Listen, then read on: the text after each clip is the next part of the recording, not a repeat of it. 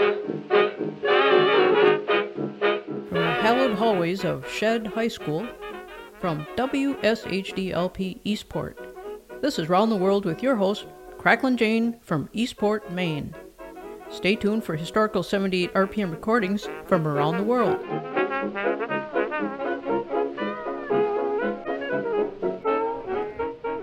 Okay, let's roll.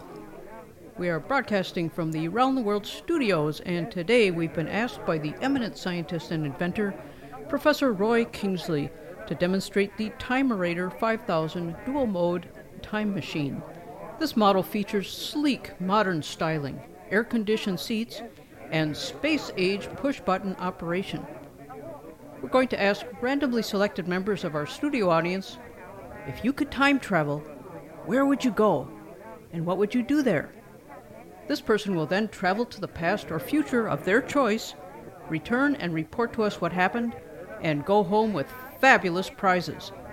Let's get started. You, sir. Name? Ambrose. Pleased to meet you, Ambrose. Where would you like to time travel today? If I could time travel, I would go back and make sure Adolf Hitler was admitted to art school like he wanted to in the first place. And then maybe he'd be so busy that he wouldn't have time to start World War II. Wonderful. Step into the comfort of the Timerator 5000 and we'll just adjust some settings and coordinates. Now, while we wait for Ambrose to return from his mission, here is Nan Blackstone with Artie Fields and his orchestra in 1946. Get yourself a past.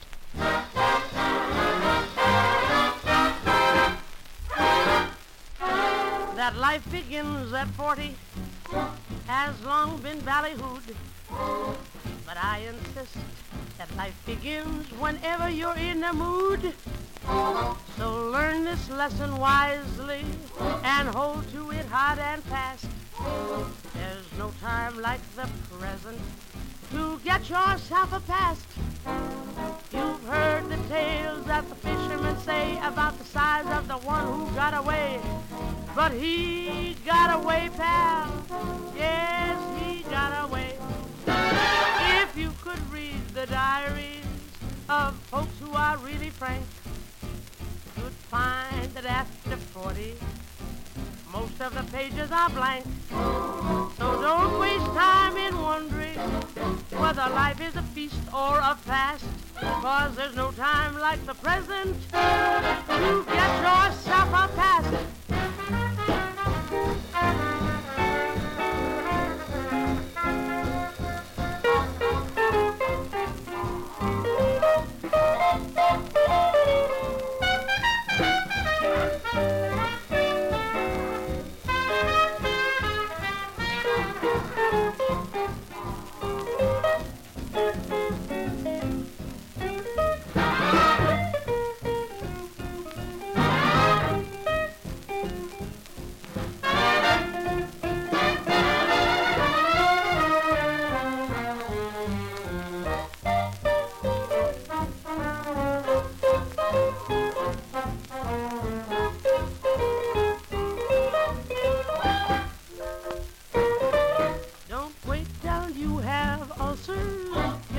On that middle-aged spread.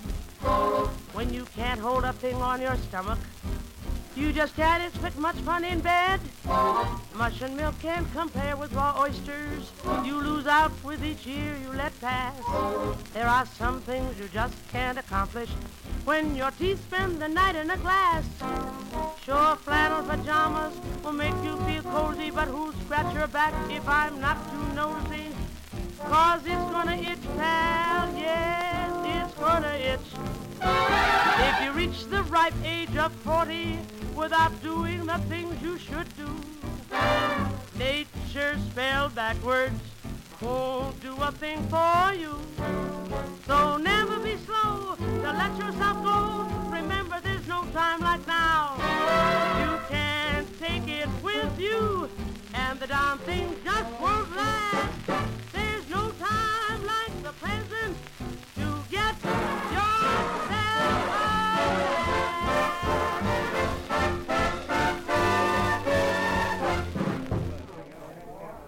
Get yourself a past. That was Nan Blackstone with Artie Fields and his 1946 orchestra. Now, Ambrose from our studio audience was sent back into the past because he wanted to try to get Adolf Hitler admitted to art school so he wouldn't start World War II. Let's see how he did. Welcome back, Ambrose. What happened? Well, by golly, I went back to 1908 Vienna. I stuck out like a sore thumb. They probably thought I was a hobo. And for the life of me, I couldn't find anybody I needed to talk to. I guess I need to do more research next time. Thank you, Ambrose. And now, who's next? Who has a time traveling mission for us today? You, ma'am. Name? June. I want to go back 30 years and, and plant two shade trees in the yard so the house is shaded in the summertime and we can tie up a hammock. Beautiful. If you'll just settle into the Timerator 5000, and we'll give June a few minutes to get those saplings planted. In the meantime, here's Harold Lambert with Sam Lanin's 1927 Dance Orchestra, A Shady Tree.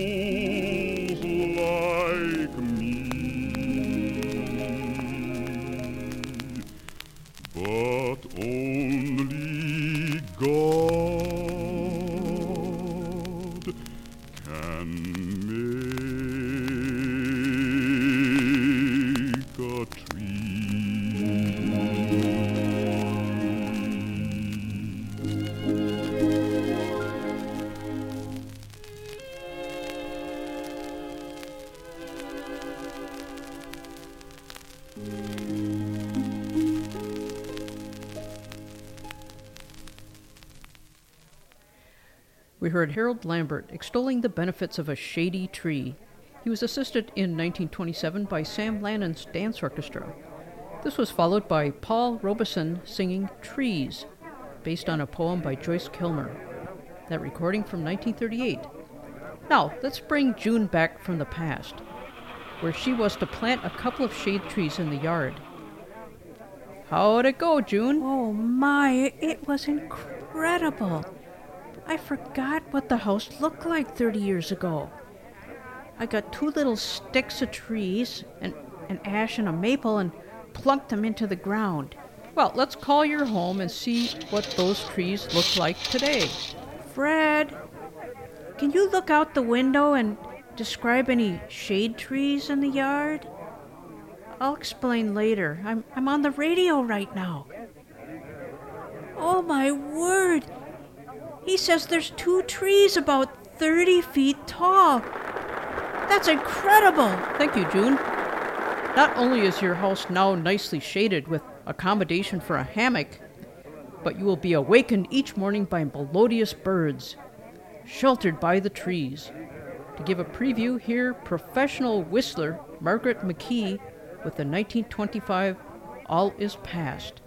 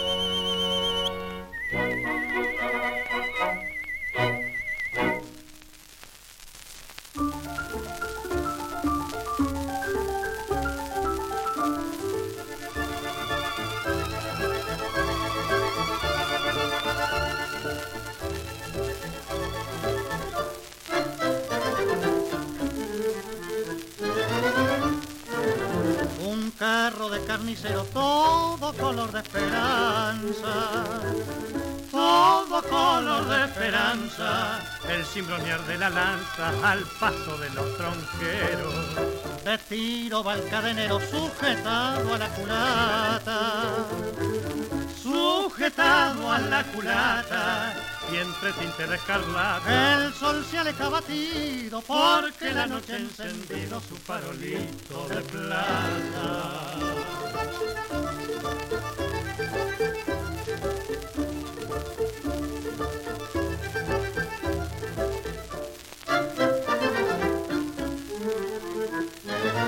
Tranco a tranco entre penumbras su silueta recortando, sigue la chata avanzando, camino del corralón. Va colgando del pescante, balanceándose ilustrada, con tachuelas dibujadas de estampa de un corazón.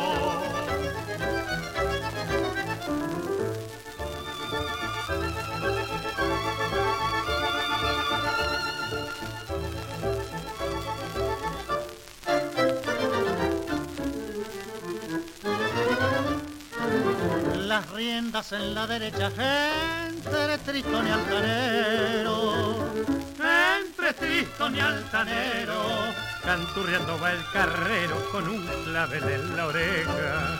Sombrero sobre una ceja, un pañuelito anudado, pañuelito anudado, pantalón abombachado, blusa corta remangada y sobre el pecho estampada la inicial que le han bordado.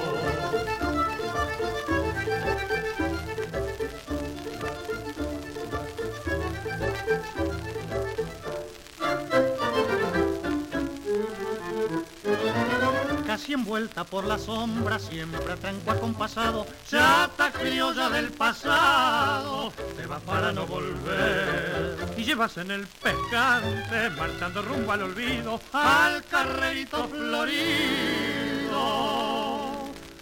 Del Buenos Aires de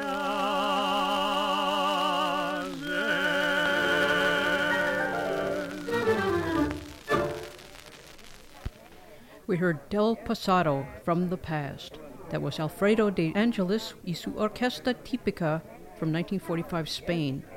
Before that, professional whistler Margaret McKee regaled us with All Is Past from 1925. You are listening to WSHDLP Eastport. Welcome back to the Round the World studios, where we are asking members of the studio audience to engage in time travel and come back and tell us all about it. Who wants to go next? How about you, old timer? I don't need no time machine. All I have to do is take a nap. And when I wake up, by golly, I'm in the future compared to when I went to sleep. All right, wiseacre. How about you, sir? My name is Frank. I would like to travel back to the golden days of my youth when us kids ran riot through the neighborhood. All right, if you'll just step into uh, Professor Kingsley's Timerator 5000 with the air cushion seating comfort, we'll let Frank enjoy some of the fun days of yore while we listen to the 1938 Sons of the West with Visions of the Past.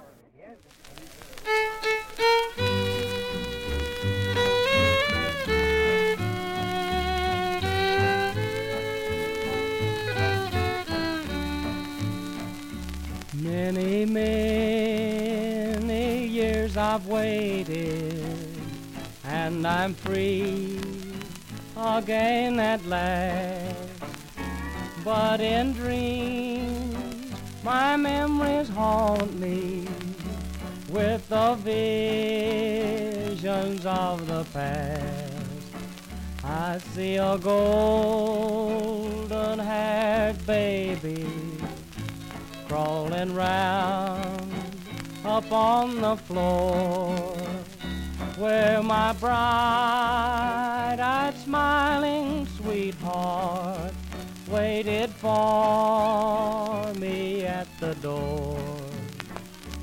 Oh, I'm free, I'm free again. Yes, I'm free again at last. But in dreams, my memories haunt me with the visions of the past. Oh, how sweet it is.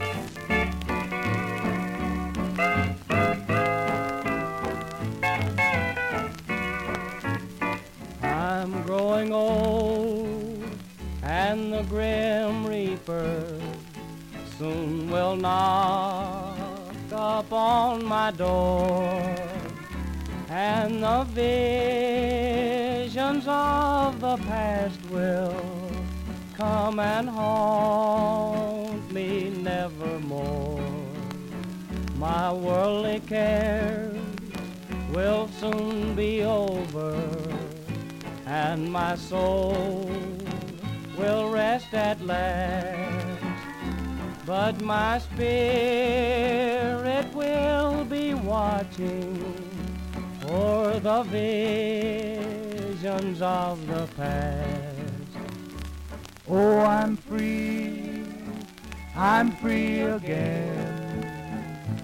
Yes, I'm free again at last. But in dreams, my memories haunt me with the visions of the past.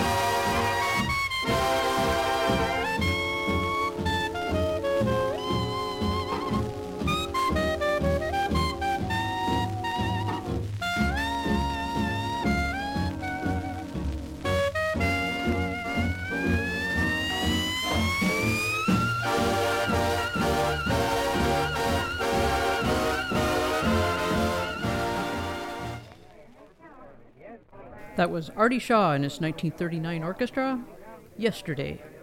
This was preceded by Visions of the Past, featuring the Sons of the West from 1938. Okay, it's time to bring back Frank, who wanted to travel back in time to his halcyon days of youthful hijinks. Tell us, Frank, did you enjoy your sojourn? Man, am I glad to get back. I totally forgot about all the corporal punishment my parents' constant hollering, the bad food, dad overworked and stressed out, mom lonely, me being bullied by the neighbor kids with no adults around to intervene. Well, as long as we're in a bittersweet mood, here's the wistful joys of the past, the Russian Novelty Orchestra of 1928.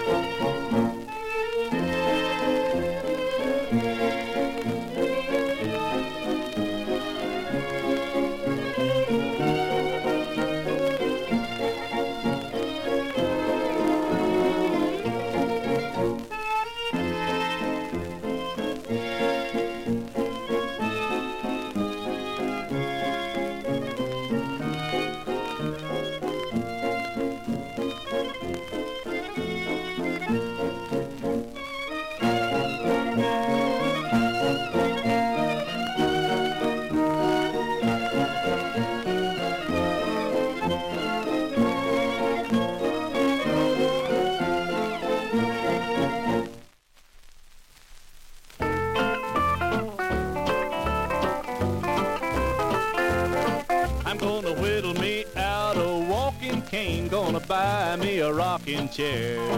I'm gonna lay away the part of my pay that I used to spend for beer. I'm gonna hit the hay when the sun goes down. I got to get a little rest at last. A too fast past means a slow down future, and I let a too fast past. A too fast past means a slow down future. Don't you know that you can't last? I used to crow just like a rooster. I thought I had 'em all outclassed. But old man time keeps a marching on, and my wild oats is done sowed and gone. A too fast past means a slow down future, and I let a too fast pass.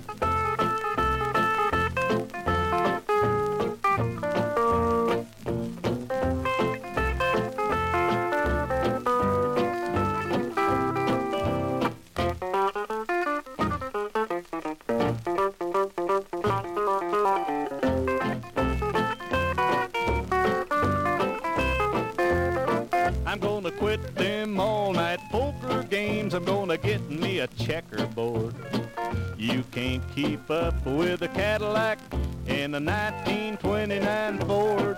I'm gonna get that joker out of my sleeves before my chips are cashed. Because a too fast past means a slow down future, and I let a too fast past. A too fast past means a slow down future. Don't you know that you can't last? I used to crow just like a rooster, and I thought I had 'em all outclassed. But old man time keeps a marching on, and my wild oats is done and sold and gone. A too fast past means a slow down future, and I let a too fast pass.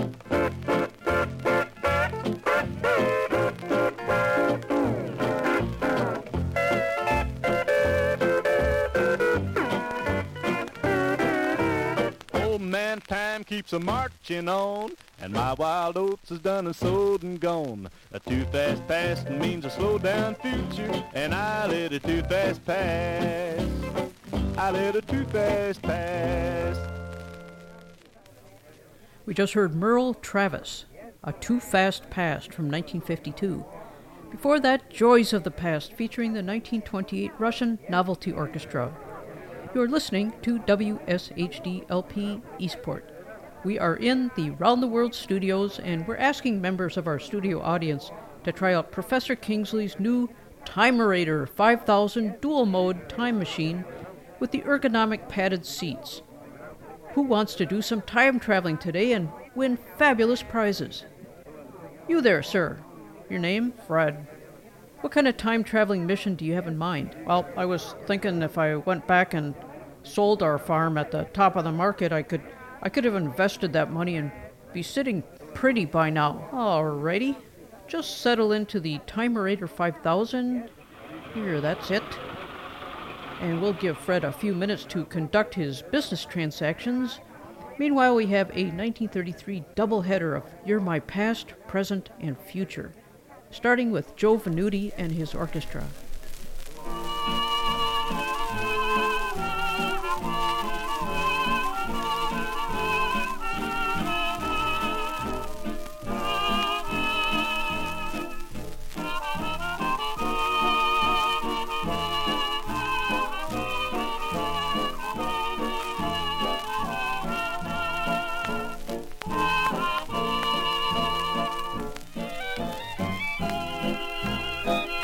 And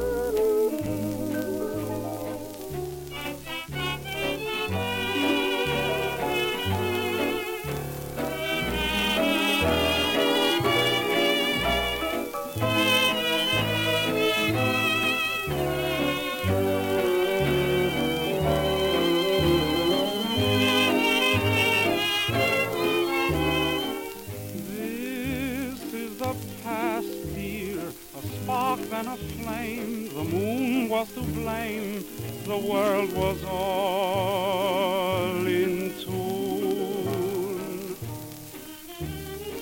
This is the present, the flame still aglow, my darling, and so I thank my stars for the moon.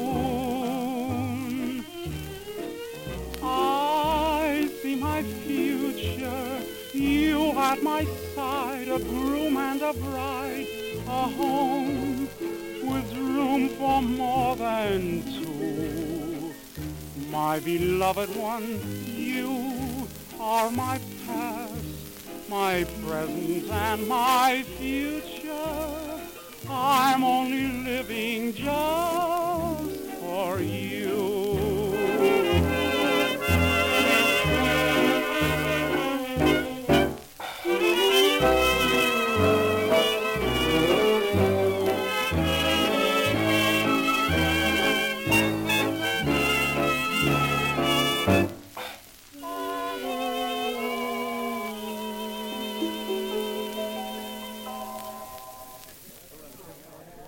One song, two ways. That was the big 1933 mega hit, You're My Past, Present, and Future. First, we heard Joe Venuti and his orchestra, and not to be outdone, Joey Nash with Dick Himber and his Essex House Orchestra gave their take on the matter. You are tuned to WSHDLP Eastport. Round the World has sent Fred, a member of our studio audience, selected at random, to time travel in our new Timerator 5000 dual mode with the ergonomic seats and smart climate control. He wanted to sell the bucolic family farm and invest the money. It's getting kind of noisy around here as Fred returns. Welcome back, Fred. Uh, sir, I can't help but notice that you're wearing a barrel with shoulder straps. That's because I'm flat broke. I had sold the farm and I guess I made some bad investments. Not that I want to talk about it at insult to injury, they, they built a big, noisy factory where the farm was, and it's belching black smoke, and I wonder if I can go back and put a kibosh on the whole deal. So you want to go back and stop yourself from selling the bucolic family farm. All right, back you go.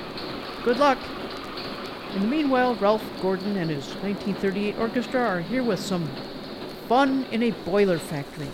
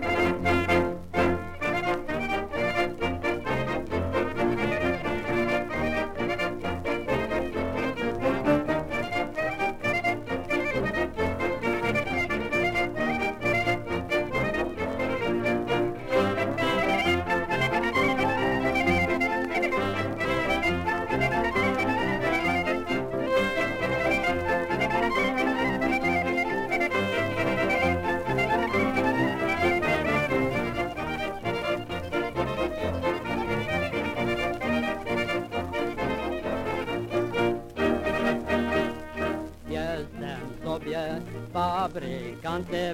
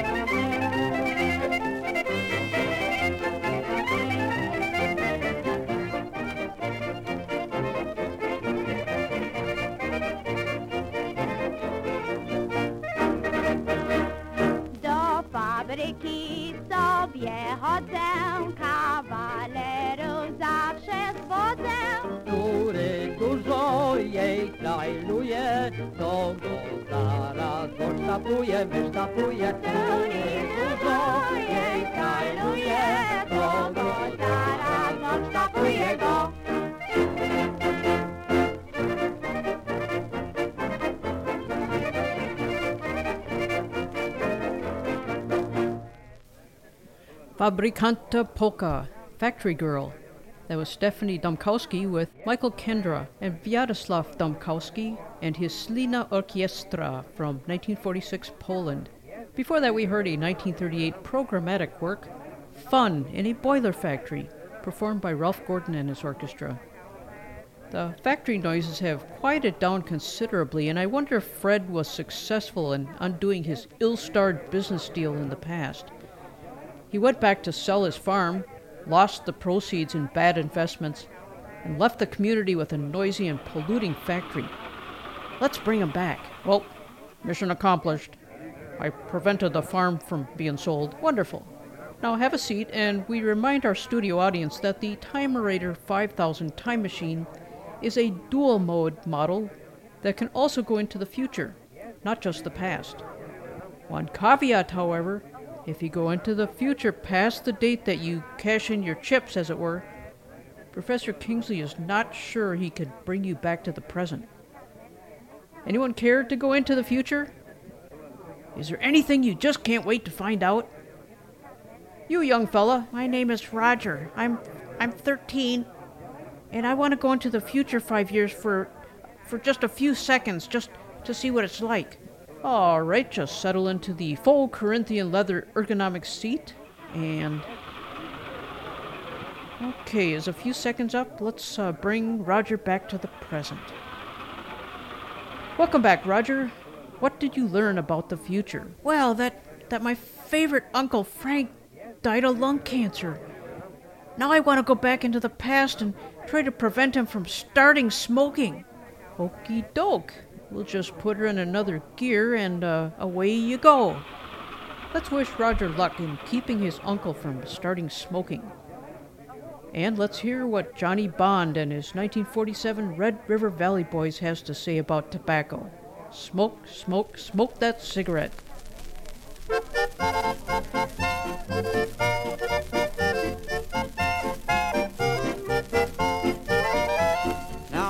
Feller with a heart of gold, the ways of a gentleman I've been told, the kind of a guy that wouldn't even harm a flea.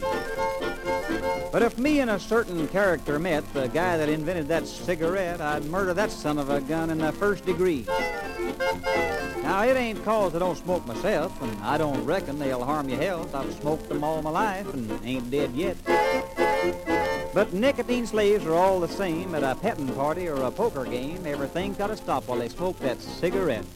Smoke, smoke, smoke that cigarette. Puff, puff, puff, and if you smoke yourself to. Tell St. Peter at the Golden Gate that you hate to make him wait, but you just gotta have another cigarette.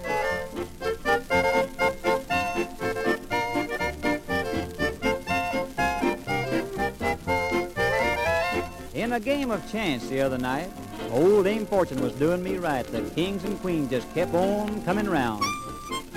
Well, I played 'em hard and I bet 'em high, but my bluff didn't work on a certain guy. He kept on raising and laying the money down. He'd raise me and I'd raise him. I sweated blood. You got to sink or swim. He finally called and then didn't raise the bet. I said, Ace is full, pal. How about you? He said, I'll tell you in a minute or two. Right now, I just gotta have a cigarette. Smoke, smoke, smoke that cigarette. Puff, puff, puff, and if you smoke yourself to death. Tell St. Peter at the Golden Gate that you hate to make him wait, but you just gotta have another cigarette.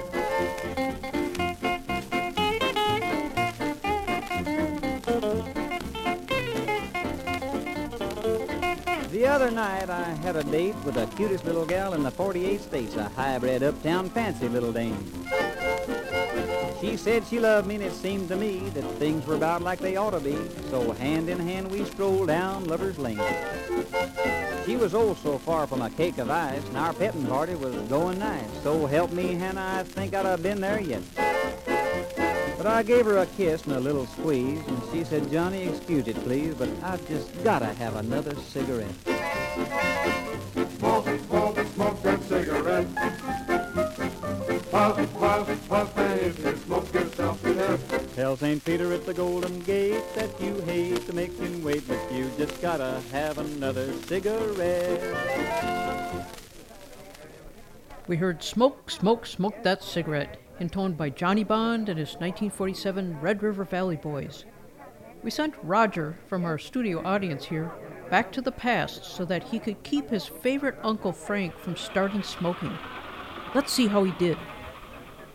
Well, I'm back. I think I did it. I I spooked him real good.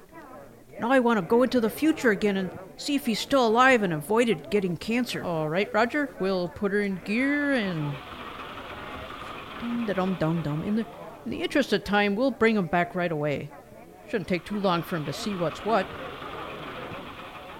Uh, Professor, uh, why didn't Roger come back? Let me get my wrench and investigate. Uh, no cause for alarm, folks. Uh, in the meantime, I have found the problem. Uh, Roger kept his uncle from starting smoking, so his uncle will now live long enough to accidentally run over Roger with his motorcycle. Let me see if I can figure out how to run the Timerator 5000 in reverse. I'll have to pull out the faux Corinthian leather ergonomic seats and get to the inner rat's nest of wires in the control panel. And oh, let's give the professor some moral support. Here's uh, Washboard Sam and his 1943 Washboard Band. Stop and fix it.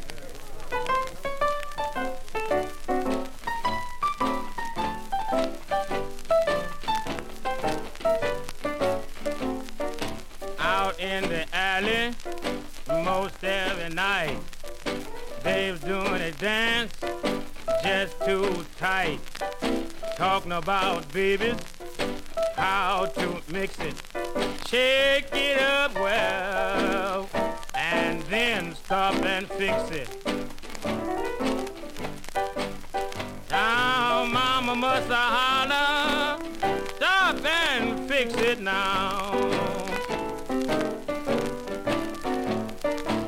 Shook the shimmy again the other night.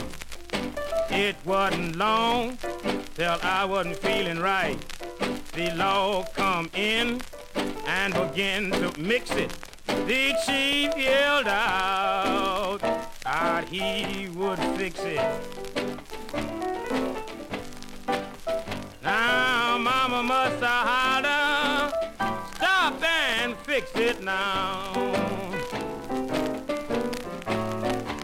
Let's fix it now, boy.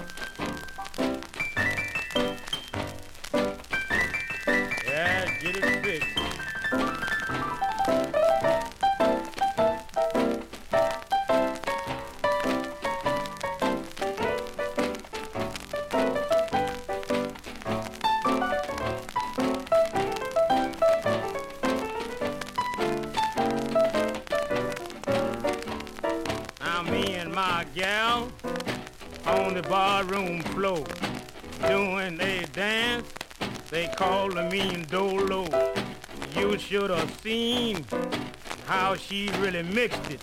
She shook it up well and then stopped and fixed it. Now, mama must I holler. Baby, stop and fix it now. You want to know? I'm going to tell just how I did that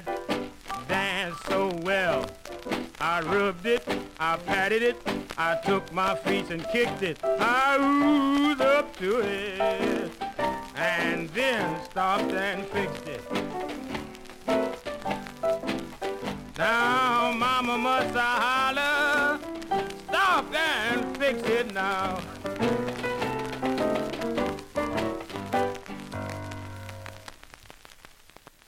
Stop and Fix It. That was Washboard Sam and his Washboard Band from 1943. And yes, the professor did stop and fix it.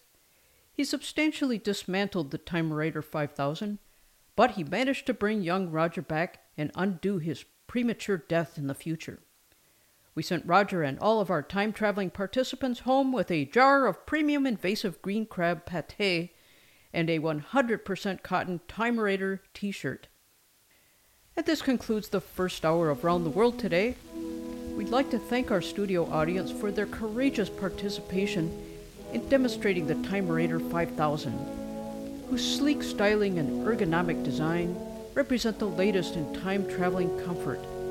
Its dual mode operation allows travel both to the past and future.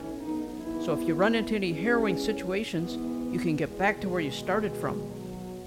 This is Round the World with Cracklin' Jane please visit us at cracklinjane.com. Pause now for station identification.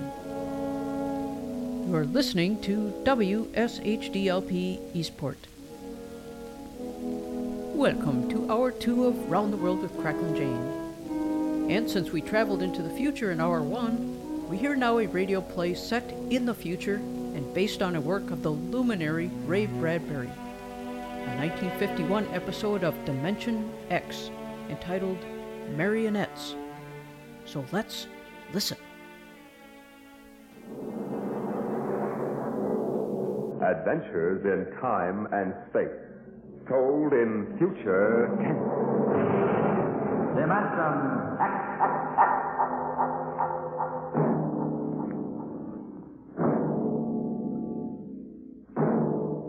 The National Broadcasting Company, in cooperation with Street and Smith, publishers of astounding science fiction, bring you Dimension X.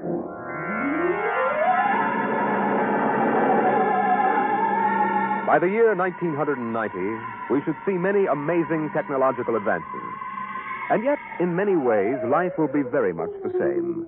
A husband will stop off at a bar on his way home and perhaps unburden himself a little to a friendly bartender. Another one, Mr. Smith? Uh, what time is it, Sam? Why, almost 10 o'clock, Mr. Smith. One more. Uh, listen to them.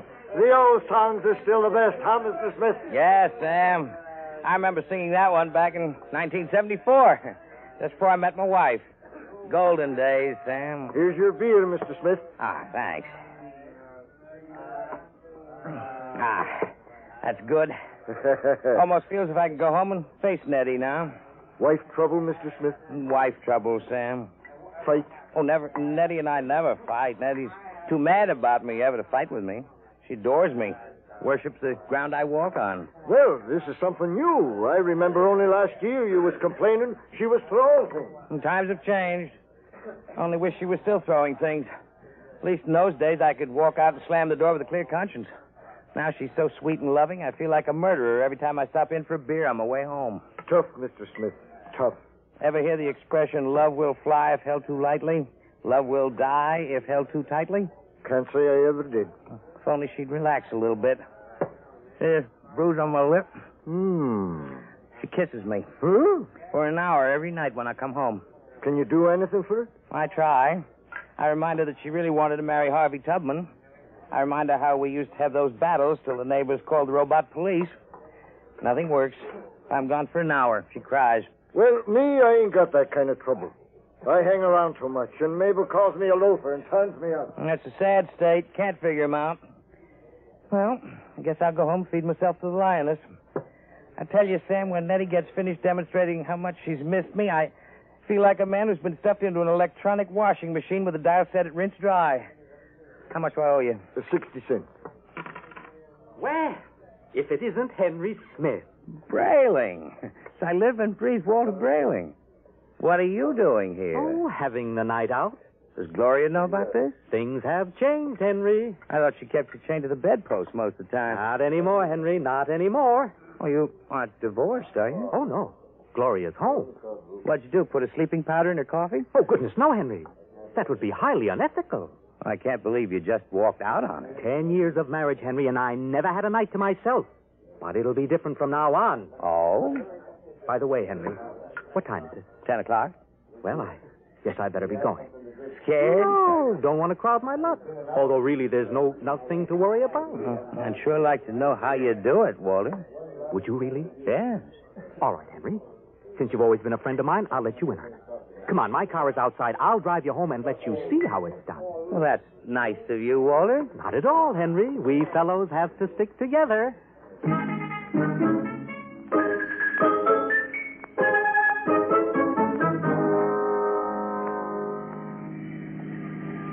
I don't suppose you know how Gloria and I came to be married in the first place, eh? No, I don't. Well, one evening, she threatened to tear off her clothing and call the police unless I married her. No. Oh, yes. Well, that's a bit extreme, isn't it? Well, Gloria was always a nervous girl. I bet you've had a pretty wretched time of it. Oh, yes, it didn't take long for me to become the laughing stock of the neighborhood. Handpeck Brayling, they used to call me. I know. But things are changing now. Here, you see this?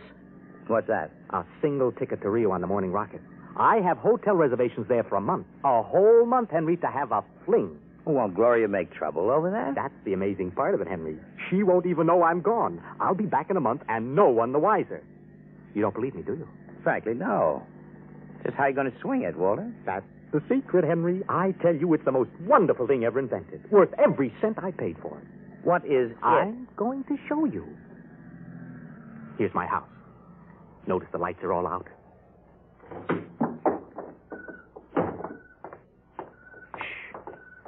We'll wait up there on the front porch. Walter, you haven't gone off your rocker, have you? Now I meow twice.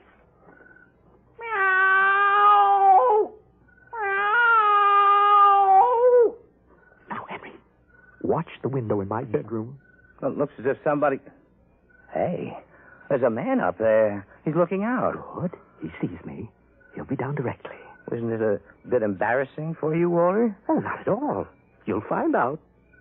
Here he comes. Hello, B2. Oh, good evening, Mr. Brayling. Close the door.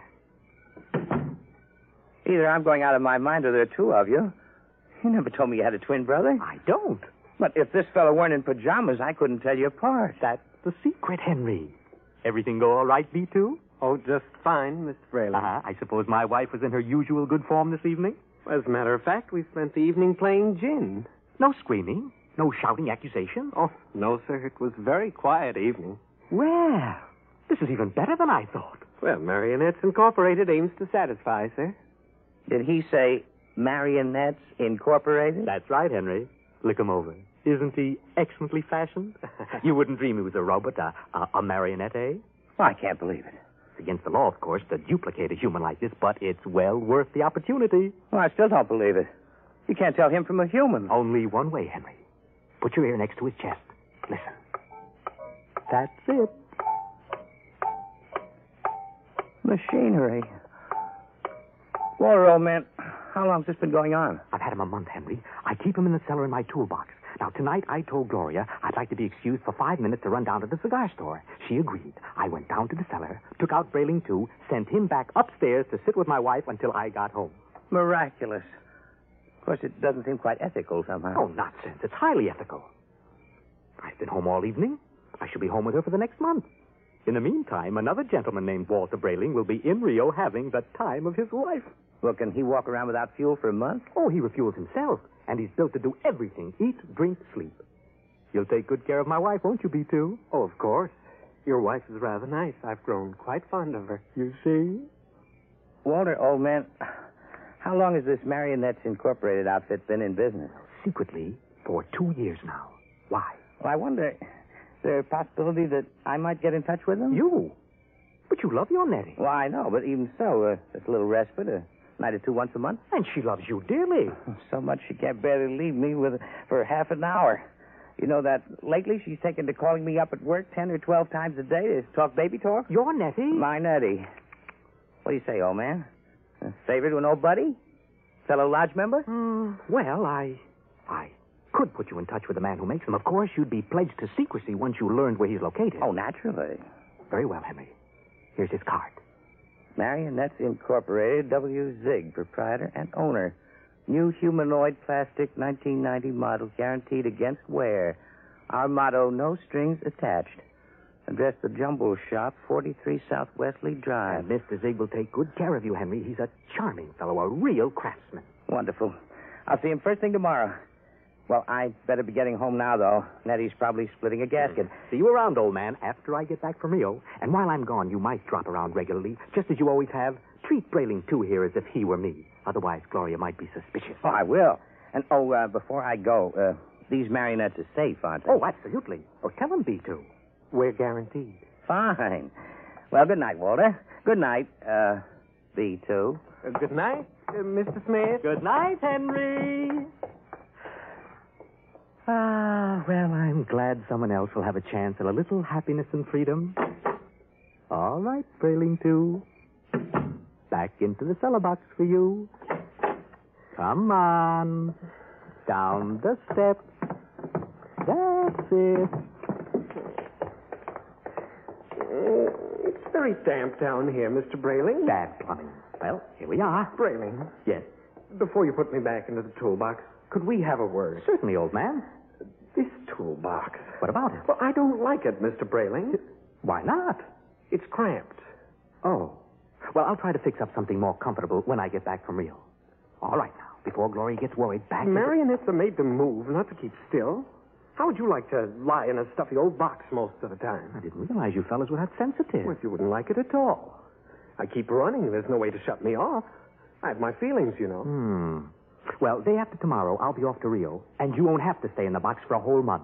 Or you can move upstairs. But when you get back from Rio, I'll go back in the box. Mr. Zig didn't tell me at Marionettes Incorporated that it was possible to get a difficult specimen. There's a lot he doesn't know about us. We're pretty new. Now look, now look here, B2. This has gone far enough. I'll never get to Rio. Now come on now. Into the box. And another thing. Well, Your wife. what about my wife? Well, I. I've grown quite fond of her. Well, I'm glad you enjoy your employment. You'll have the whole I'm afraid you don't quite understand, Brayling. I've fallen in love with her. You what?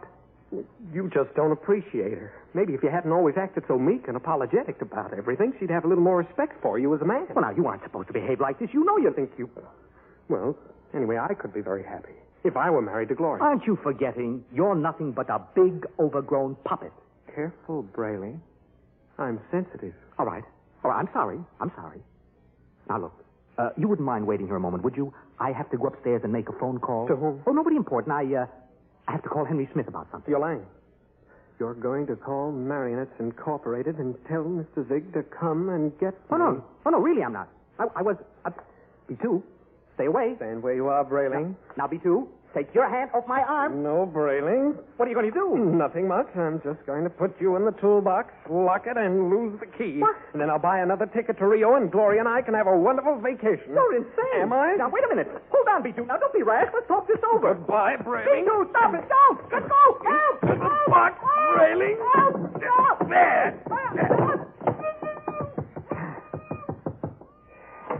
Walter! Walter! Uh, yes, Gloria in the world are you doing down there at this time of night? Oh, nothing, lover. The pipes were knocking. I'm just making sure the boiler hasn't exploded. Uh, you go back to bed. I'll be up soon. Well, hurry, won't you? We had such a nice evening. I- I'm lonesome for you. Oh, you won't ever be lonesome again, darling. Never again.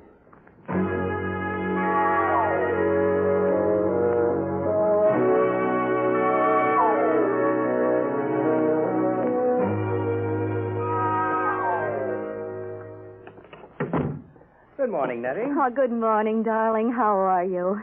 Have a nice time last night? I missed you so. Breakfast ready? Aren't you going to kiss me good morning? Oh, uh, yes, I suppose so. Oh. Oh, you're so wonderful, Henry. I guess I'm the luckiest person in the world. Uh, here's your coffee. And how would you like your eggs? Anyway, it's all. Oh, but I want to please you. Oh, Nettie, uh, skipped the eggs this morning. Oh, but you have to eat to keep well, darling. I'm very healthy. I uh, have an early business appointment.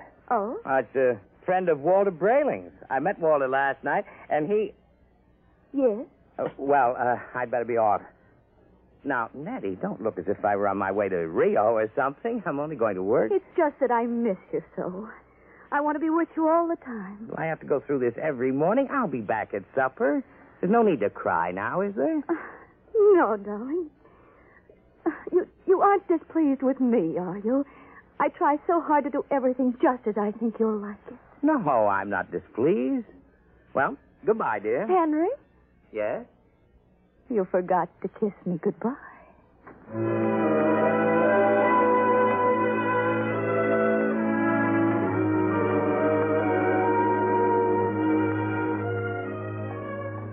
Strings attached, no strings attached. A very nice puppet with no strings attached. Let's see now. The Jumble Shop, 43 South Wesley. That should be about. Ah, here it is. Yes? Mr. Zig? Yes? Uh, Walter Brayling recommended me. Enter. Your name? Henry Smith, uh, 55 Evergreen Place. And what can we do for you, Mr. Smith? Well, uh, Brayling showed me his marionette last night. I see. I uh, was intrigued with the idea. And not that my wife is anything like that female meat grinder that he's married to, you understand, but, uh, well, I'm a man who enjoys an occasional evening with the boys without complications. Naturally. So I thought. That Uh, I could duplicate you. exactly. I think it might be arranged. You understand the need for secrecy, of course. Although an act is pending in Congress to legalize Marionettes Incorporated, it is still a felony to use one of my creations. Well, I understand. And there is the matter of uh, the payment. How much? Nine thousand dollars. Nine thousand. Well, I have an inferior model at seventy-five hundred. No, if I go through with this, nothing's too good for Nettie. Nettie's my wife. We've been putting money aside to buy a summer house in Westport. Sometimes we must choose. Yes. Perhaps I could just slip out 9000 It's a joint account. Um, how soon can I have it? I could construct the mannequin in about two months' time. Good. Shall I consider the order placed? At once. Of course, you will have to report here for a body mold, color index of your hair, lips, skin, etc. And I'll have to do a complete electro-emotional calibration. Uh, you guarantee that these models are foolproof? As foolproof as I can make them, Mr. Smith, and I've had years of training. No chance of detection. None whatsoever. I've never had a complaint. Walter Brayling seems satisfied enough. I assure you, he's been taken care of in high style. If there were some way to be sure. You have our guarantee. Very well, Mr. Zig. I'll get the money from the bank and send it to you. Fine. You'll be just as delighted with yours as Walter Brayling is with his.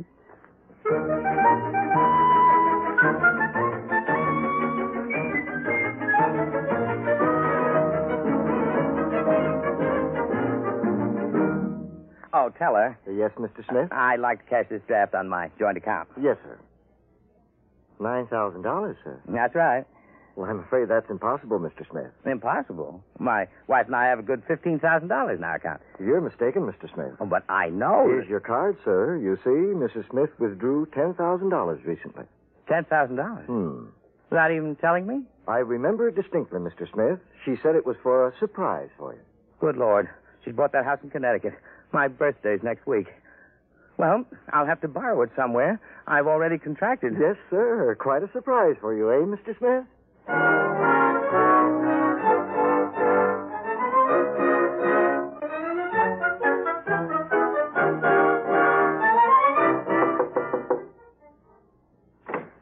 Yes? Oh, hello, Henry. Hello, Gloria. Is Walter home? I'd like to speak to him. Well, come in. Uh, thank you. Is something wrong? Well, just some private business. Matter of a loan. Well, he went down to the travel bureau, but he should be back soon. We're going to Rio, you know. Both of you? Isn't it wonderful?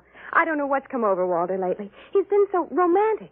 Last night he came upstairs and said, Darling, he hasn't called me darling in years. Darling, we're going to take a honeymoon to Rio. So we're leaving tomorrow.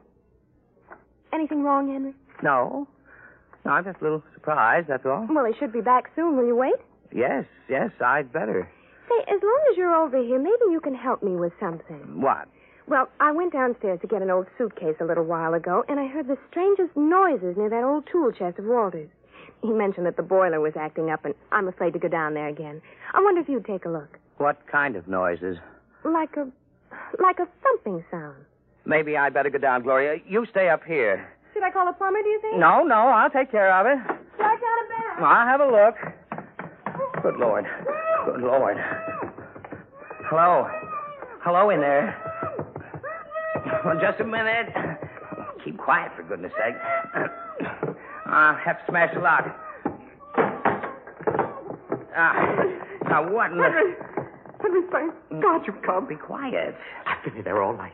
I thought I'd suffocate. He tried to kill me, Henry. He tried to murder Uh, who? Whi- Which one are you? Don't be an idiot. I'm Walter. What happened? B2, the marionette. He stuffed me in the toolbox and left me to suffocate. Well, fortunately, I found an old file in there and managed to get an air hole through the wood. Good Lord.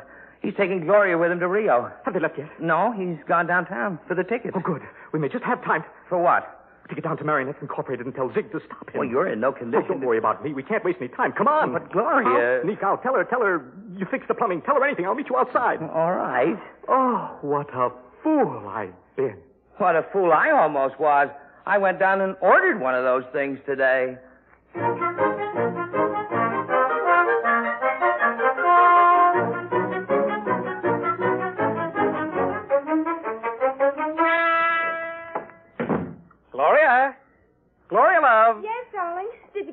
You get the tickets to Rio? Ah, right here in my wallet. Honeymoon for two under the Pampas Smooth. Oh, Walter, it's so nice to have you like this. You like the change? I don't know what did it, but whatever it is, I'm in favor of it. I hope it's permanent. Oh, I intend to see that it is. Oh, by the way, darling, do you happen to remember where that old pistol of mine is? Pistol? Yes, I, I just thought since we're going to be traveling in strange countries, it wouldn't hurt to bring it along. Oh. Well, I think it's here in the sideboard. Yes, there. Oh, Walter, you know how frightened I am of those things. Oh, I'll be very careful of it. In fact, uh, I think I'll go down the basement and practice. Uh, not really shooting it, of course, just to make sure it's in good working order. Do be careful, darling. Oh, I will. Uh, if you should hear a shot, dear, don't be frightened. I may fire it into a block of wood just to test it. Perhaps I'll fire into that old tool chest of mine. Yeah, that should absorb it. Oh, speaking of that tool chest, Yes, what about it? it reminds me that Henry Smith was here. Oh? Yeah, I heard some noises downstairs, dear, and he went down to fix the plumbing. Is he uh, still down there? No, he left. I really don't understand it. He seemed so anxious to see you before he went down to the cellar, and then he just left. Oh. Did he uh, stop the noises? Well, he must have. I don't hear them. I see. What is it, dear? I have to go out for a while, But darling. Walter, we'll have to pack if we're leaving. I'll be back soon. There's something very important I have to attend to. Oh, what is oh, it? Just some personal business with uh, Henry Smith. Uh, please excuse me, darling, and don't worry. When I get back, everything will be fixed once and for all. Yes, we can enjoy the rest of our lives just as though the old Walter Brayling never existed.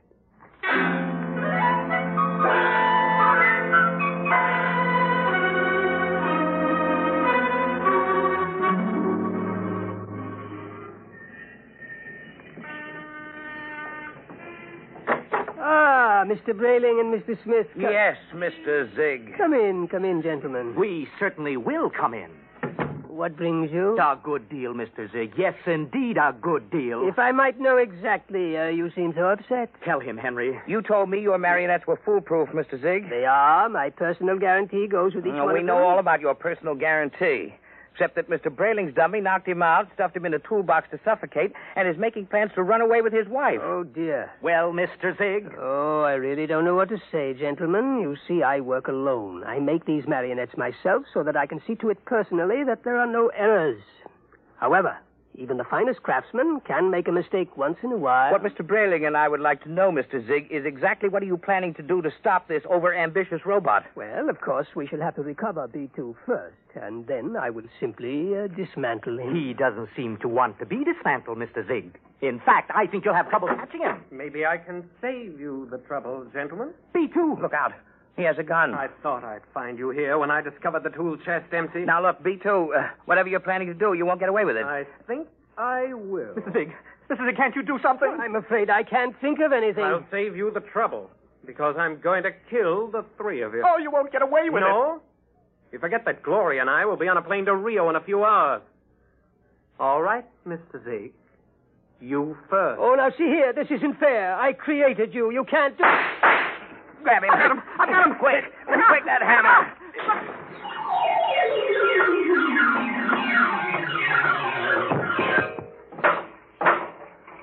Well, that's the end of Brayling, too. Oh, thank heaven. Henry.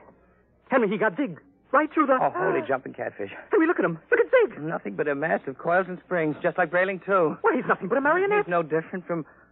Walter, you know what this means? It's incredible. A marionette building other marionettes. But someone must have built Mr. Zig originally. Well, perhaps Mr. Zig turned on whoever built him the same way that Brayling, too, turned on you. Well, at any rate, we'll never know. I wonder how many of these things are walking around among us. Oh, I shudder to think of it. Some of our best friends might be.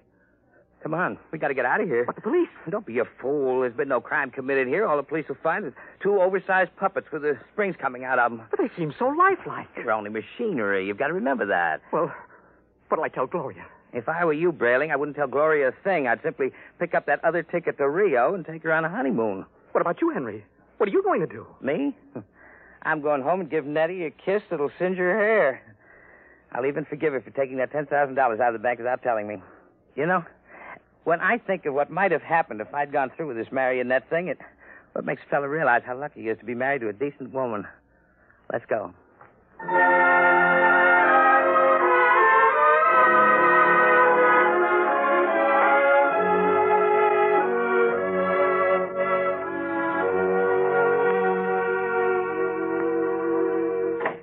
Nettie! Nettie! Where are you, sweetheart? In here, darling. I've missed you today. Come here. Oh, Henry. Oh. Oh, you look tired, darling. Can I do something for you? Just tell me. I'm yours to command. Ah, a man's a fool to jeopardize a nice home and a loving wife like you. You do love me, don't you, Nettie? You know I do.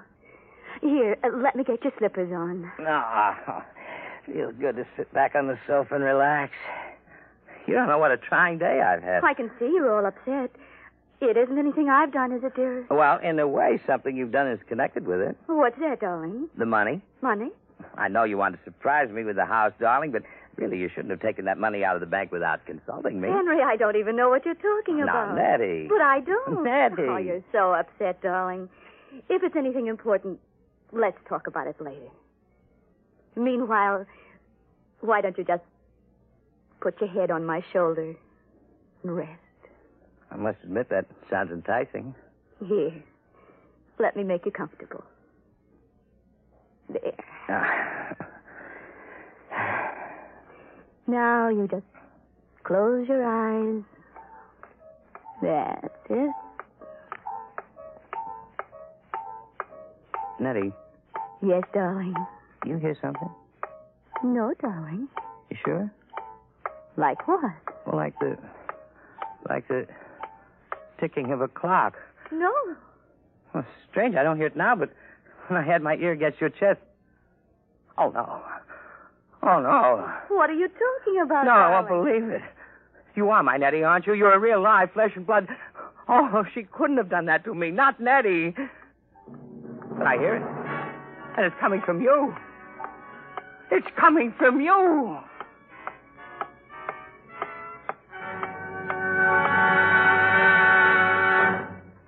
You have just heard another adventure into the unknown world of the future. The world of. Dimension X.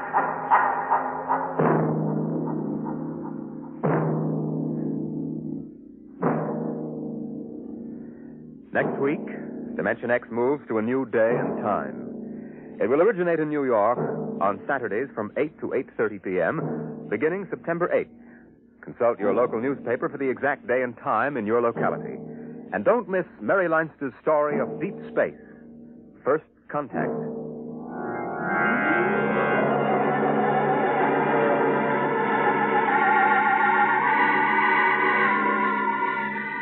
Dimension X is presented each week by the National Broadcasting Company in cooperation with Street and Smith, publishers of the magazine Astounding Science Fiction.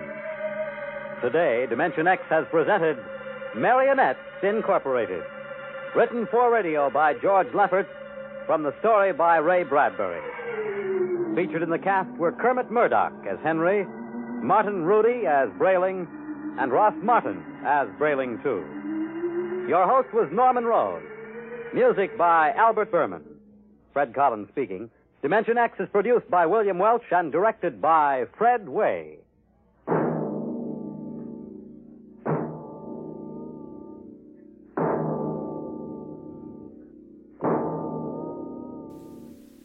You are listening to WSHDLP Eastport. We have just heard a 1951 episode of Dimension X entitled Marionettes. Now, stay tuned for another futuristic radio drama, a 1955 episode of X 1 entitled Child's Play. Countdown for blast off.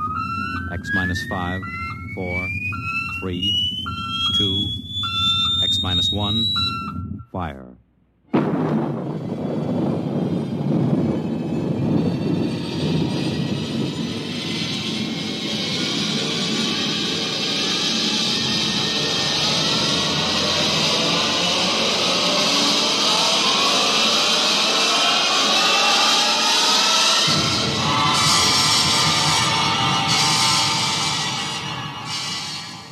From the far horizons of the unknown come transcribed tales of new dimensions in time and space. These are stories of the future, adventures in which you'll live in a million, could be years, on a thousand, maybe worlds. The National Broadcasting Company, in cooperation with Street and Smith, publishers of astounding science fiction, presents X minus one.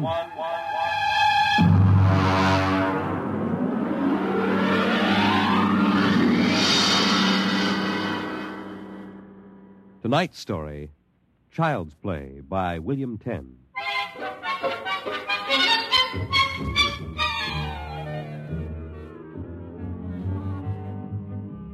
My name, Sam Weber. My job, an attorney, and a pretty successful one, if I do say so myself. Maybe you won't believe it. My best friends find it hard to believe, but I used to be a completely different guy. Frightened, sickly, nearsighted, a real Mortimer Meek. No kidding. But that was ten years ago. The big change in me began to take place on a cold December morning in 1955. Uh, just a moment, please. Yes, please. Weber? Yes. Samuel? That's right. Okay, Jack. Step back. All right, fellas, bring it in. Uh, just a moment. You must have the wrong. Watch it, Jack. Sign here. Is that for me? Weber, Garden Apartments. It looks like a coffin. I don't design 'em, Jack. I just deliver 'em. Sign here.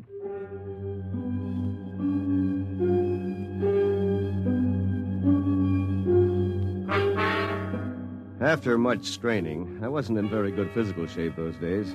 I managed to push the box under my single light bulb. There was a card in a small envelope. Let's see. To Sam from your classmates at the Interdimensional and Cosmic Institute. Merry Christmas. 2155. Holy jumping catfish. Hey, mister! Hey, mister, there must be some mistake. Hey!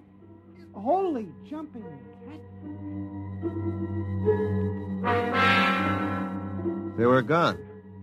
And I didn't even know which delivery company it was. I sat down to think, and it was just beginning to seep into my sleepy brain that maybe this was one of Lou White's practical jokes when I noticed there was something funny about that box. For one thing, it was dated 2155, 200 years from now. And for another thing, it was solid gold. Pop had been in the jewelry business long enough for me to verify that. At that point, I decided to open it up and see what was in it. After about a half hour of fumbling, I gave up. All right. If you won't open, you won't open.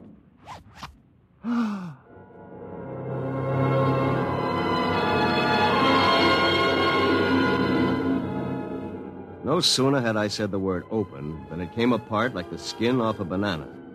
There inside was something resembling a high powered kid's chemical set vials, jars, tubes, wires. You never saw so much scientific looking junk in your life. And on top of it all was a book of instructions printed in mad green streaks. I opened the cover and read page one.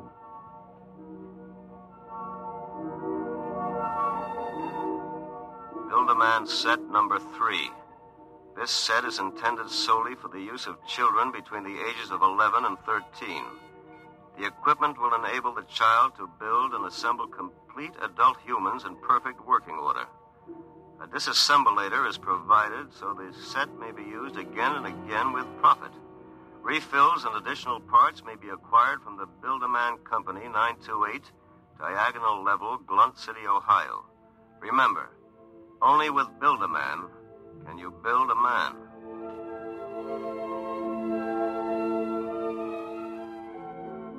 When I arrived at work that morning, an hour late, my brain was still reeling with the stuff I'd read in the instruction book.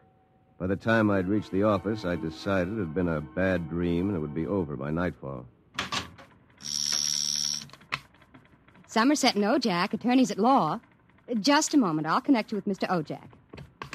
Oh, good morning, Mr. Weber. Good in your honor. I mean, good morning. I've gotta get my mind off that book.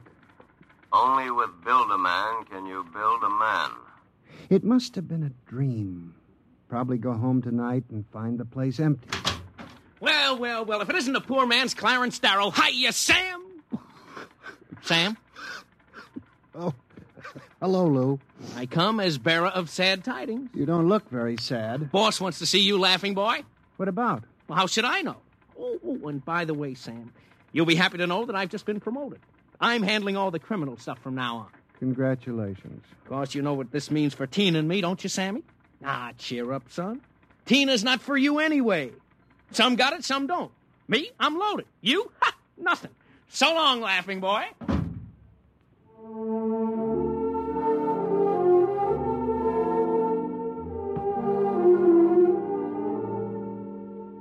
That was my good friend Lou White.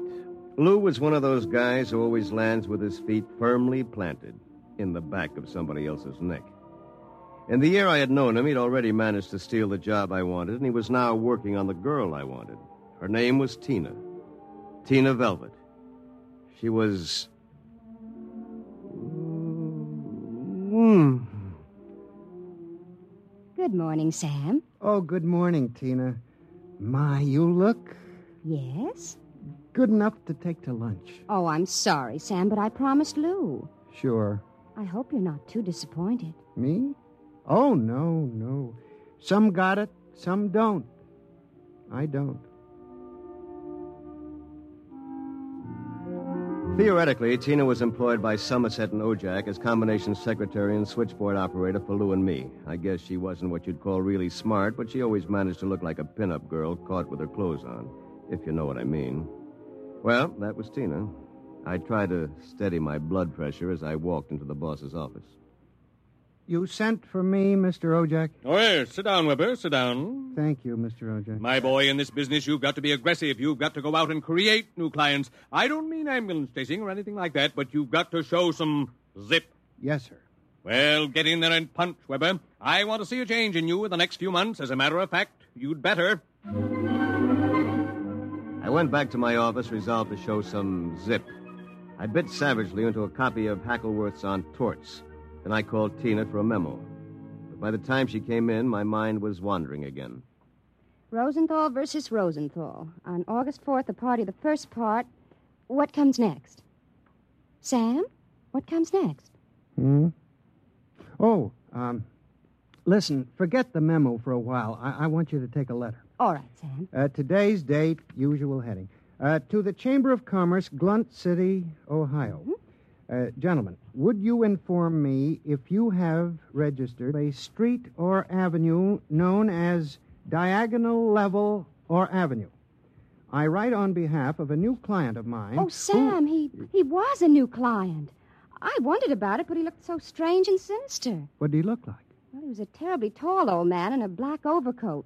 He asked if you were in, and then he tried to get your home address. But he looked and acted so strange, I didn't give it to him. He went away positively furious. Oh, that's great. Did he leave his name? Well, that's the funny part of it. He just said he was the censor or the census taker or something from the 24th Oblong.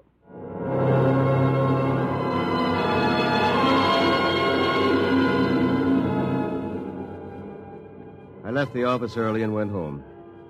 Sure enough, there it was, my Build-A-Man set gleaming a little obscenely in the corner. I walked over to it, gave it a kick, and hollered, Open sesame! Three minutes later, I was flopped down in bed reading Chapter 1, Making Simple Living Things. An hour later, I was fooling around with such complicated items as the Junior Bicalibrator, which measured everything from blood pressure to hemoglobin content, and the Jiffy Vitalizer, which was actually supposed to put life in your creation, providing you had followed instructions carefully. At 8 o'clock, I went out to supper with the idea of getting a little drunk. I did. At 9.45, I came back and made my first simple living thing. Here, boy. Here, boy. Maybe you aren't a boy. Let's see. According to the book, you are a rubicular oyster hog. Not much to look at, but I made you. Me, Sam Weber, attorney at law. I have created life. Hey, hey, come back here. Come back. Here, boy. Here, boy. Here, boy. Hey.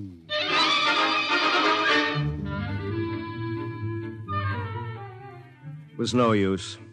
My rubicular oyster hog, which was a cross between a field mouse and an oyster, had run out under the door and into the world. Next morning in the office, I turned to chapter two duplicating babies and small humans. Assemble your mannequin, setting all molds to the indicated calibrations. To disassemble a model, use the disassemblator provided with the set. If you cannot destroy your creation, the law requires you to call the census keeper for your oblong. Good morning, Sam. Here's that memo on Rosenthal versus Rosenthal. Also, a letter for you. Shall I read it? Please. Dear Mr. Weber, there is no firm at Glunt City bearing the name of Build-A-Man, nor do we have any thoroughfare called Diagonal. Sincerely yours, Thomas Plantagenet, Mayor. Well, that's that. Oh, by the way, your client was here again this morning, the ghoulish one. What'd you tell him? I said you'd be in later. Thanks. Will that be all, Sam? Yes. No. Um, are you doing anything New Year's Eve? Sam, I'm disappointed in you. What did I do? You haven't even noticed. Noticed what? The ring, silly. Third finger, left hand. What? Who? Lou gave it to me. Well, Lou has plenty of zip. I'm sure you'll be very happy zipping around with each other. Oh, Sam. What's the matter? I don't know. I, I'm so confused. When th- hey, listen, what's going on in here? Tina just told me the good news about your engagement. She's crying with happiness. Oh, is that right, honey? well, no hard feelings, Sam. It's just that the best man got the girl. You understand how it is. Oh, by the way, we're having a little celebration at Sigali's tonight. Drop around and we'll live it up a little, huh?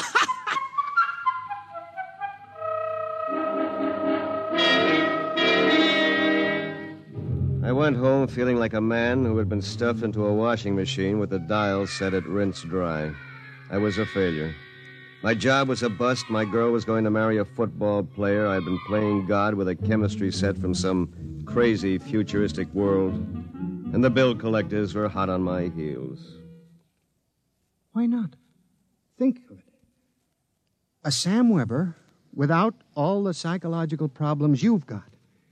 A dynamic, uninhibited Sam who could win a girl like Tina by sheer magnetism.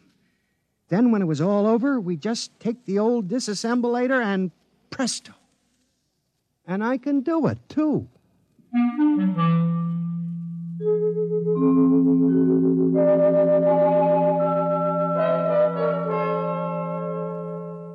Chromosome content check. Well, here goes. it's moving. Oh. Holy mackerel. Mm. It's alive. It- it's sitting up. Mm, whoa! Hey, I feel great. Take it easy. Do you know who you are? Don't give me that take it easy routine. Of course I know who I am. I have all the thoughts you ever had up until the point I was vitalized. My brain is an exact duplicate of yours, except that I'm not all blocked up psychologically. Oh, by the way, since we both have the same name, it'll simplify things if I call you Weber. I'll be Sam. Look here. I'll make the decisions. How would you like a good punch in the nose? Is that any way to talk to your own parent? I did create you, you know. And don't think I don't appreciate it, Weber, old man, but let's get one thing straight. I live my life and you live yours. Got that? Who pays the rent? You do. Uh, for a while, anyway. I haven't decided whether or not I want to stay in the law business. The law business. It'd be a shame to waste all that good training, though. We, uh, we went to Harvard, didn't we? On the other hand, I want to spread out a little. Tina's the kind of girl to whom money is very important. Tina? What'd you expect? We're not quite the same, you and I. I've got zip. Don't use that word. Sorry. Now, how about some dinner? I'm starved. We'll have to go out. I'll need some clothes. Sorry, I only have this one suit. Fine, you can lend it to me. But what about me? I'll bring you a sandwich after I come back from Segali's. Segali's? You haven't forgotten, have you, Weber? We're invited to the celebration, Tina and Lou White. Only it wouldn't look quite right if we both showed up. So I'll tell you all about it. Now, come on, off with the suit. And no nonsense.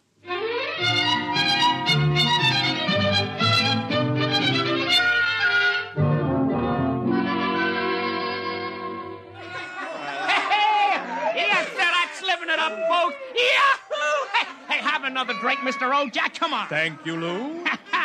Is everybody happy? oh, Tina, honey, you having yourself a little old time? Well, well, well, well. The happy couple. Sam. Good evening, cats. Everybody's lit up like a Christmas tree, huh? Well, I'll. Be...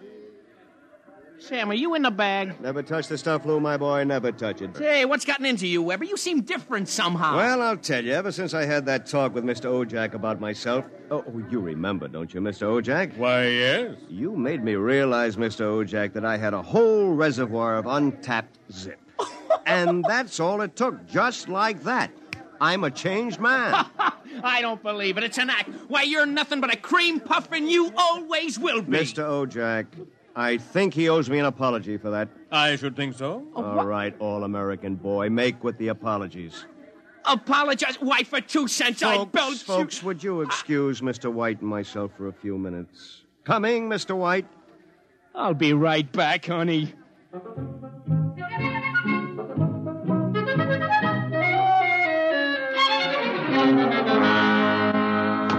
Oh, no! Okay, big boy, you've taken enough punishment. Lou, Lou, don't kill him. He did. Oh. Oh, dear. He'll be all right in a little while, baby. Did you? I mean. Oh, Sam. Tina.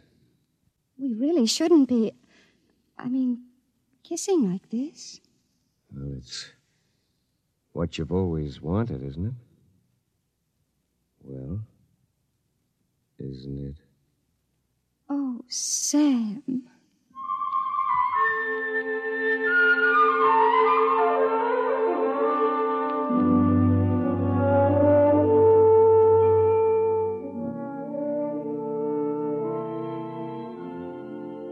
By this time, he's probably kissing her. And there's nothing you can do about it, Weber, old man. Nothing. Hey, Wait a minute. Where's that book of instructions? Hmm. Uh, to disassemble a Build-A-Man model, merely focus the ray of the disassemblator device and press lever X. So you're finally home. I'm Star. My boy, you are looking at a man who, in one fell swoop, has got himself a raise, a promotion, and a wife. At least she'll be my wife tomorrow. Who? Tina, of course. Who have we wanted so desperately all these years? I don't believe it. It's true. I had to put on quite a show, but all around it was a real success. Mr. Ojak was so impressed, he called me aside and said he was going to give me a crack at some criminal cases, and if I made the grade, who knows?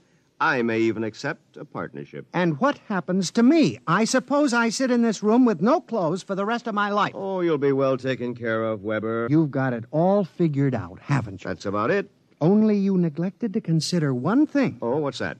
This. Oh, come on, put that down. I'm going to melt you down like a Welsh rabbit. Weber, you can't do that. It's murder. It's like killing your own son. Take off my suit, you phony. You won't be needing it again. You're going through with it, huh? I am. All right. Then here's your jacket. Oh, oh my arm. Ah, now, you give me that thing. Give it to me. Oh. Oh. Ah, that's better. Now we'll fix this little item so it can't do any damage. Ah, you see, Weber, you don't have the guts to stand up against the man you might have been. What's that sound? Somebody's coming up the stairs. Listen. Take a peek through the keyhole, Weber. Holy jumping. It's him. Whom? He's burning it. He's burning a hole right through the door. Good evening, gentlemen. Who are you? I'm the census keeper for the 24th Oblong. You see, your Build-A-Man set was intended for one of the Weber children who's on a field trip in this oblong 200 years from now. Because of an unfortunate time warp, the set was delivered here accidentally. You mean this set came here from 200 years from now? Precisely. Time, as with all things, is relative. We shall have to recover the set, of course, and adjust any discrepancies it has caused. Meanwhile, the problem is which of you gentlemen is the original Sam Weber? I am. Listen. Liar. Difficulties, difficulties. Why can't I ever have a simple case like the doublet conduplication? Now, look here, Mr. Census Keeper. The duplicate will obviously be. Less stable and more emotionally unbalanced. Certainly, a man of your qualifications can decide which of us is the more valid member of society, which of us will conform more readily to the standards. Naturally. I observe that one of you is naked. That, of course. Wait a minute. And you seem to be trembling, whereas this gentleman seems quite calm. Hold it.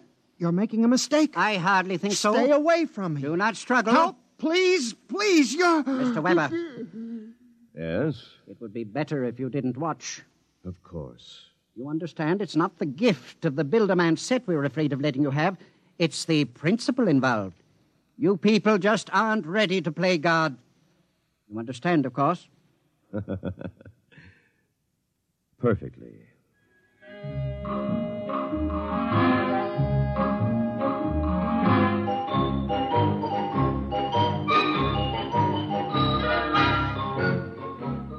Well, that's my story. Within 10 seconds, the old Sam Weber had been completely dismantled and packed into the box. Tina and I were married, as you know, and I went on to become a full partner in the firm of Ojak, Somerset, and Weber. Oh, and by the way, Tina and I have been doing quite successfully what the old Sam Weber and his Build-A-Man set made such a mess of.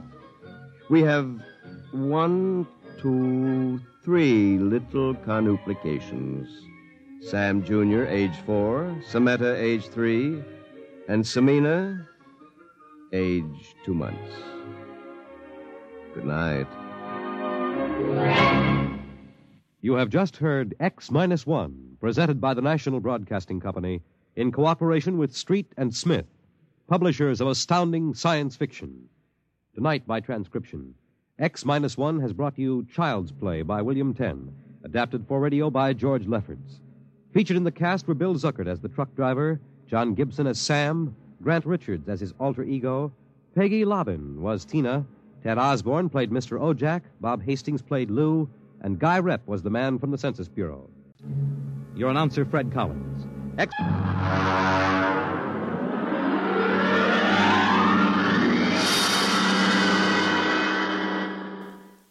You are listening to WSHDLP Eastport. We have just heard a 1955 episode of X 1 Child's Play.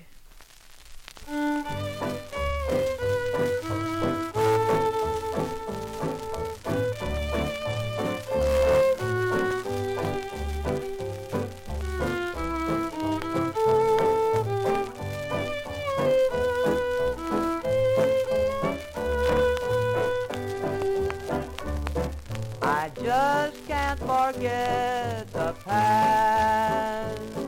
I just can't forget.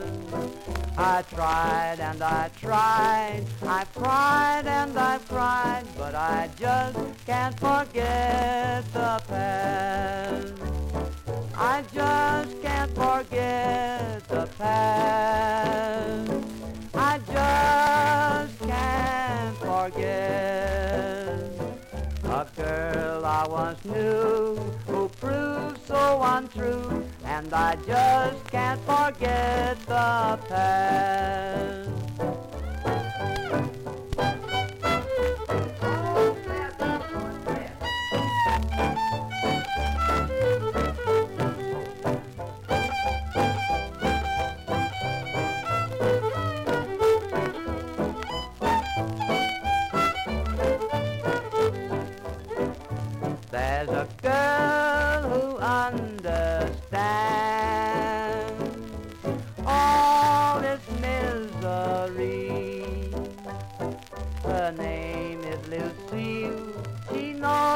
How I feel, and she knows why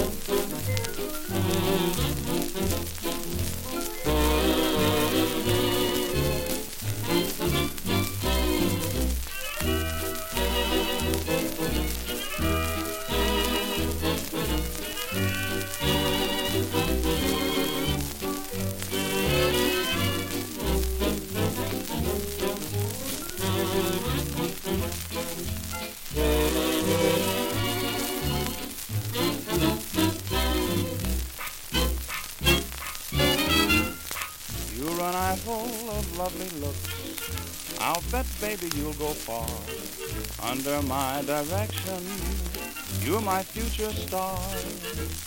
Just a picture for movie books. Okay, baby, as you are. Under my direction, you're my future star. Now smile, gee, you smart. Sigh when we part. Cry, oh, what art. Stop, you're breaking my heart. You need romance and cozy nooks. Step in, baby, here's the car. Under my direction, you're my future star.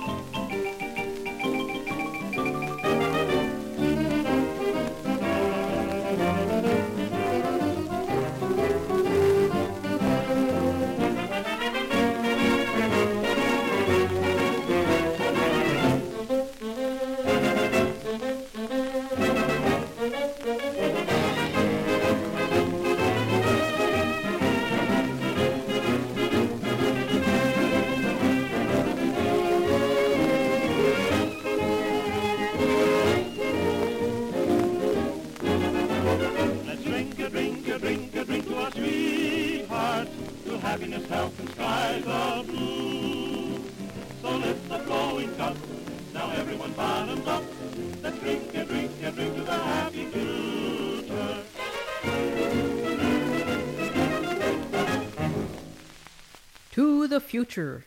That was Ben Selvin and his 1931 orchestra, before which Terry Shand gave us the 1934 My Future Star. He was assisted by Freddy Martin and his orchestra. And the time traveling triumvirate touched off with Shelly Lee Alley and his 1940 Alley Cats. I just can't forget the past. Thank you, dear friends.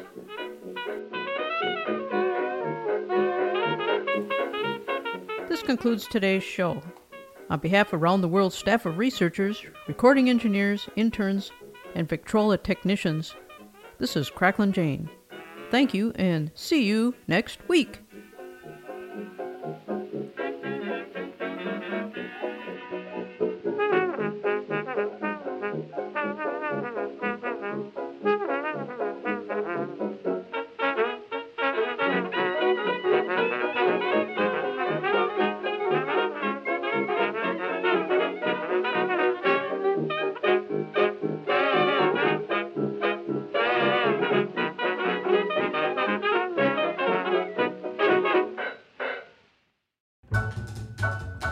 This is Joe Loudon, aka the Bass Lady.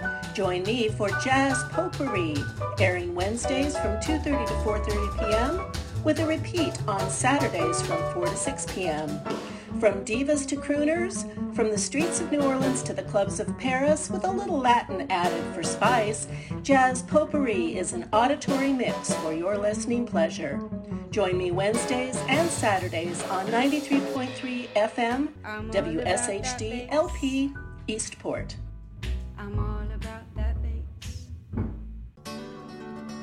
Hey, have I got a radio show for you? Bold Coasting comes at you twice a week. Thursday at 8, Sunday at 4, right here on WSHD LP in Eastport, Maine, 93.3 FM. On Bold Coasting, we don't just play the music, uh, we like to talk about it a little bit too. It's music and commentary.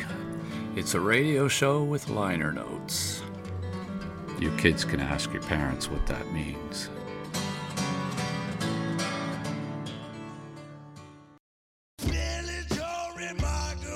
Mad Pad. Mad Pad. Tune in every Saturday night at 7 and again on Tuesdays at 8 for Philly Joe Remarkable's Mad Pad right here on WSHD LP, Eastport, Maine, 93.3 on your FM dial. Man, dig this crazy pad. Man, it's a mad pad.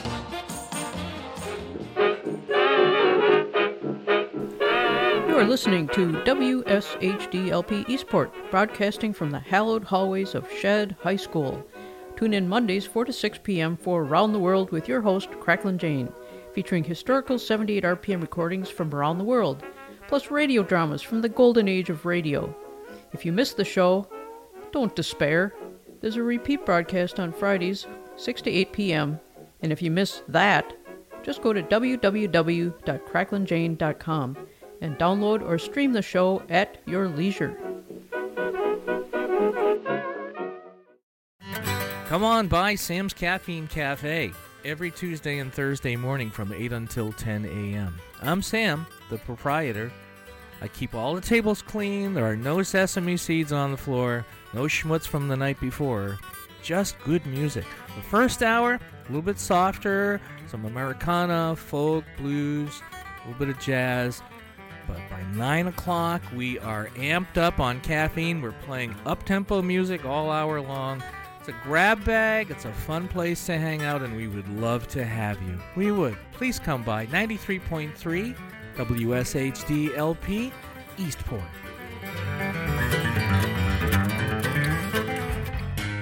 Hi, this is Craig Williams. I've been collecting music first on 45s, then LPs, cassettes, CDs, and digital files for over 40 years. From the obscure to the sublime and the familiar to the mundane, it's pretty much all pop music of just about any era or genre. And I call sharing it with you unabashedly playing favorites. Please tune in every Friday from 1 to 2 p.m. right here on WSHD LP Eastport 93.3 FM.